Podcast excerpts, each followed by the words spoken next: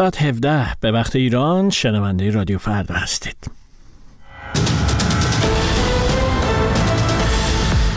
نیروهای اوکراین از بخشهای دیگری از دونتسک عقب نشینی کردند. سازمان ملل متحد می‌گوید یک چهارم مردم غزه در یک قدمی قحطی قرار دارند. و رهبر سیاسی حماس خواستار افزایش حمایت گروه های اسلامگرا از مردم غزه شد. خوش آمدید به این بخش از خبرها و گزارش ها من مهران کریمی هستم. سخنگوی ارتش اوکراین می‌گوید نیروهای این کشور از بخش های دیگری در منطقه دونتسک عقب نشینی کردند. طی هفته های اخیر ارتش اوکراین با کمبود تسلیحات روبرو بوده. موضوعی که باعث عقب نشینی نیروهای اوکراینی از بخشهایی از کشور شده. ارتش اوکراین ادعا کرده که مخالفت ناتو با اعزام نیروهای زمینی به اوکراین منجر به عقب نشینی اخیر شده. دیروز چندین کشور عضو ناتو از جمله آمریکا، بریتانیا و آلمان به همراه ینز استولن... ینس استولتنبرگ دبیر کل پیمان آتلانتیک شمالی سخنان امانوئل مکرون درباره احتمال اعزام نیرو به اوکراین را رد کردند. در همین حال یک مقام ارشد امور بشردوستانه سازمان ملل متحد می‌گوید دست کم 576 هزار نفر در نوار غزه در یک قدمی قحطی قرار دارند. رامش راجا سینگهام در گزارش خود به شورای امنیت هشدار داد که در صورتی که اقدامی برای مهار این موزل صورت نگیرد وقوع قهدی تقریبا اجتناب ناپذیر خواهد بود. رامش راجا سینگهام تاکید کرد که از هر شش کودک زیر دو سال در شمال غزه یکی دچار سوء تغذیه حاد است. و اسماعیل هنیه می‌گوید حماس در مذاکره با اسرائیل بر سر آتشبس در غزه از خود انعطاف پذیری نشان داده. اما در عین حال برای ادامه نبرد آماده است. رهبر سیاسی این گروه افراطی که از سوی آمریکا و اتحادیه اروپا گروهی تروریستی شناخته می شود در یک سخنرانی تلویزیونی از فلسطینی ها در اورشلیم و کرانه باختری خواست که در روز اول ماه رمضان برای اقامه نماز به مسجد الاقصا بروند. اسرائیل پیشتر اعلام کرده که در ماه رمضان نمازگزاران فلسطینی امکان عبادت در این مسجد را خواهند داشت اما تاکید کرده که به دلایل امنیتی محدودیت هایی برای تعدادی از آنها در نظر گرفته است.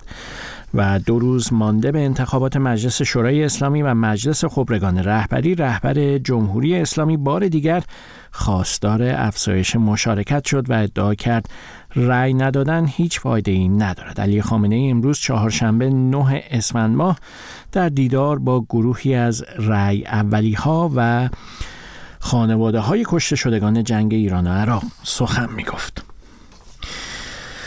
اما یازدهم اسفند همزمان با انتخابات مجلس شورای اسلامی شورای اسلامی انتخابات ششمین دوره مجلس خبرگان هم برگزار می شود. انتخاباتی که به خاطر بالا رفتن سن آیت الله خامنه ای رهبر جمهوری اسلامی برای حکومت اهمیت ویژه‌ای دارد.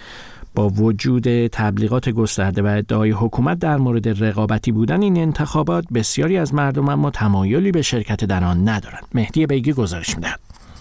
آیت الله خامنه ای رهبر جمهوری اسلامی همواره با سالم و رقابتی خواندن انتخابات تلاش کرده که مردم را به پای صندوق های رأی بکشاند. خوشبختانه در طول این سالهای متمادی همیشه انتخابات های ما انتخابات های سالمی و اینی که گفته میشه رقابتی به همدلله رقابتی هم از نامزدهای محترم نشون دادن که کاملا رقابتی حرکت می‌کنه اما ادعای سلامت و رقابتی بودن انتخابات تا چه حد درست است؟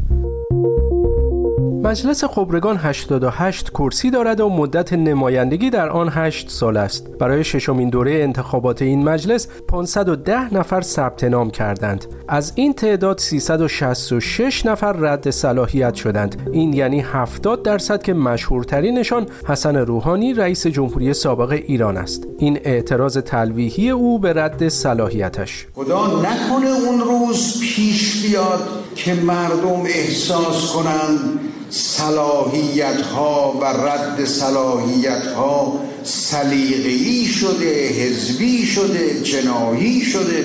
اون روز روز خطر برای نظام ماست برای انقلاب ماست. اما سی درصد تایید شده چه کسانی هستند؟ 52 نفرشان از اعضای مجلس فعلی و به احتمال زیاد دوباره وارد مجلس می شوند. این عده کار چندان سختی برای گرفتن کرسی های موجود ندارند چون 22 نفر از رقبای جدیشان در 8 سال گذشته فوت کردند. از جمله اکبر هاشمی رفسنجانی، محمد یزدی و محمود هاشمی شاهرودی. برخی از رقبای شناخته شده دیگر آنها مثل محمد امامی کاشانی هم انصراف دادند. نه نفر از اعضای مجلس پنجم هم اصلا ثبت نام نکردند. چنین آماری باعث شده بسیاری از مردم به شرکت در انتخابات تمایل نداشته باشند. این نظر برخی از مخاطبان رادیو فردا.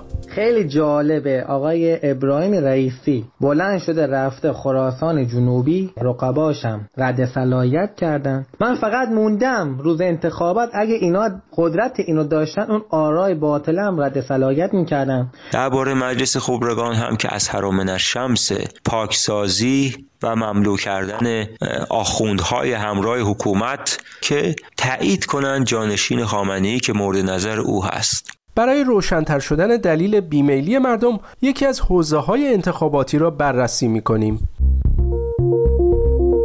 خراسان جنوبی. این حوزه در مجلس یک کرسی دارد. با شروع روند انتخابات مجلس خبرگان پنج نفر برای رقابت بر سر این کرسی ثبت نام کردند. چهار نفرشان رد صلاحیت و تنها یک نفر تایید صلاحیت شد. حضور همه مردم برای انتخاب بسیار تأثیر گذاره ابراهیم رئیسی رئیس جمهوری ایران. اعتراضها و انتقادها که بالا گرفت 25 بهمن یک نامزد دیگر به این حوزه اضافه شد تا هم قانون انتخابات نقض نشده باشد و هم برای ابراهیم رئیسی لاقل یک رقیب وجود داشته باشد. اما رقیب ابراهیم رئیسی کیست؟ حسن روح بخش که تا 25 بهمن اگر نامش را گوگل می کردید اطلاعات چندانی پیدا نمی کردید. با شروع تبلیغات انتخاباتی اولین بار پایگاه خبری جماران با او مصاحبه ای انجام داد.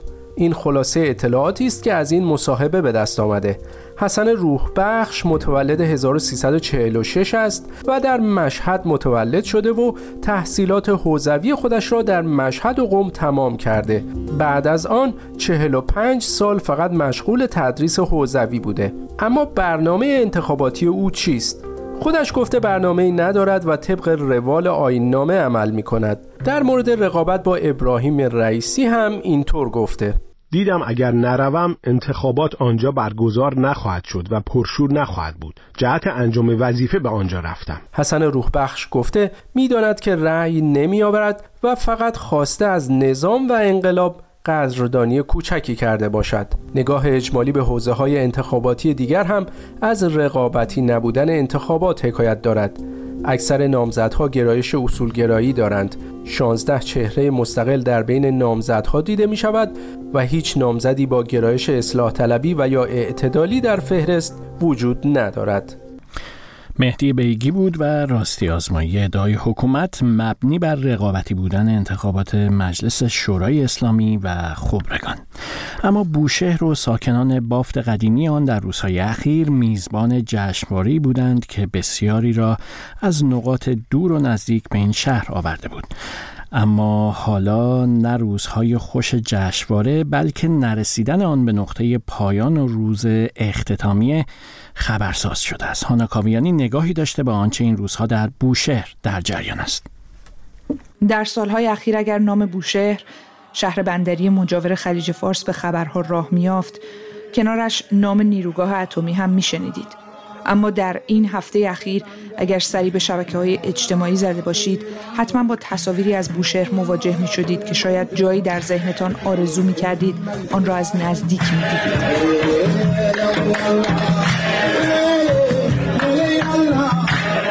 از آواز و کف زدن در کوچه های باریک بافت قدیم شهر تا صحنه ای که در ساختمان امارت حاج رئیس و تجار مهیا شده بود جشنواره اقوام کوچه که برای سومین بار و پس از توقفی چهار ساله برگزار شد. فستیوالی که مملو از موسیقی و آواز از نواحی مختلف ایران و حتی خارج از مرزهایش بود. میزبان جلسات گپ و گفت با حضور ناماشنایان عرصه ادبیات، هنر و گردشگری. یکی از طبخ خوراک های دریایی می گفت دیگری مهمان نوازی را باز تعریف می کرد. اردشیر رستمی بازیگر و تصویرساز آمده بود تا از آزادی بگوید. نوشتم با دست های خالی در می توانیم یکدیگر را در آغوش بکشیم. به شرطی که به آنها ایمان داشته باشیم. آزادی فرزند دست های خالی است. دست های پر از داراییشان دفاع کرد مخاطبان این جشنواره هم از نقاط دور و نزدیک آمده بودند. از بیش از هزار کیلومتر آن طرفتر از تهران یا همان چند صد متر دورتر در خود بوشهر. همین جنبه جشنواره کوچه برای رضا وسوقی کارشناس حوزه گردشگری در تهران بر اهمیت این رویداد افسوده است. این فستیوال می‌تونه حال مردم رو خوب کنه و در واقع می‌تونه یک انگیزه برای سفر ایجاد کنه. یک بار دانسته هم می‌تونه به مردم اضافه کنه. می‌تونه اطلاعات مردم رو به یک استانی که شاید کمترین اطلاعات رو ازش دارن بالا ببره. وقتی که میریم اونجا می‌بینیم مردم مهمون نواز و خونگرمش رو می‌بینیم غذاهای خوشمزهش رو می‌خوریم اقامتگاهاش رو می‌بینیم فضاهاش رو می‌بینیم. تازه می‌فهمیم که او چه فرصتی رو از دست دادیم و اینکه تا الان نیومدیم یا برنامه تو برنامه سفرمون. نگنجونیم در ویدیوهایی که شرکت کنندگان در کوچه در این روزها در شبکه های اجتماعی منتشر کردند تصاویری خارج از جشنواره هم دیده می شود.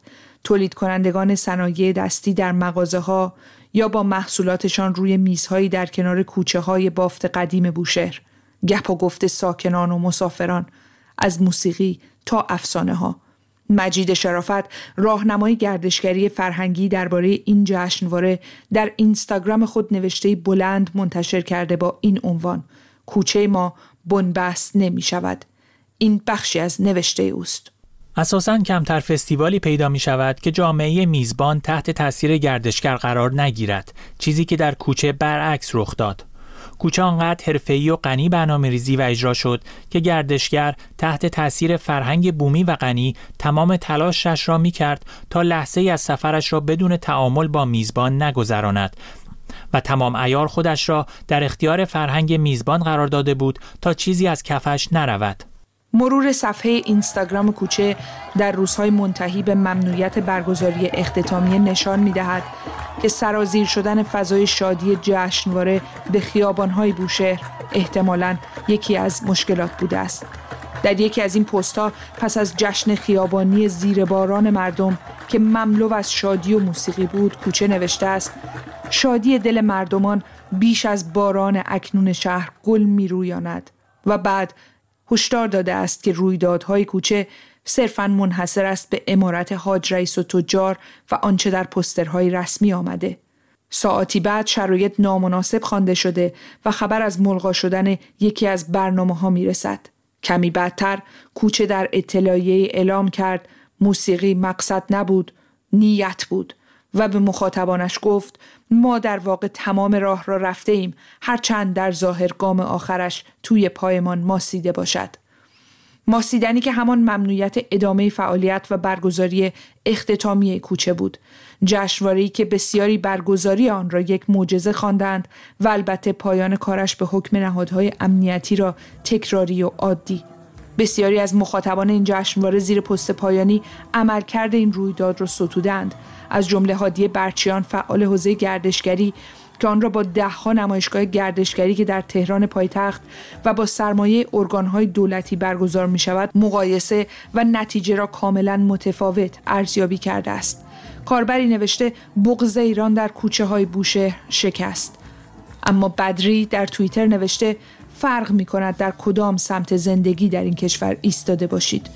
کوچه بدون اختتامیه تعطیل شده اما به نوشته این کاربر ساکنان رام هرمز خوزستان تا صبح به دلیل رقص و پایکوبی در ستادهای انتخاباتی خواب ندارند.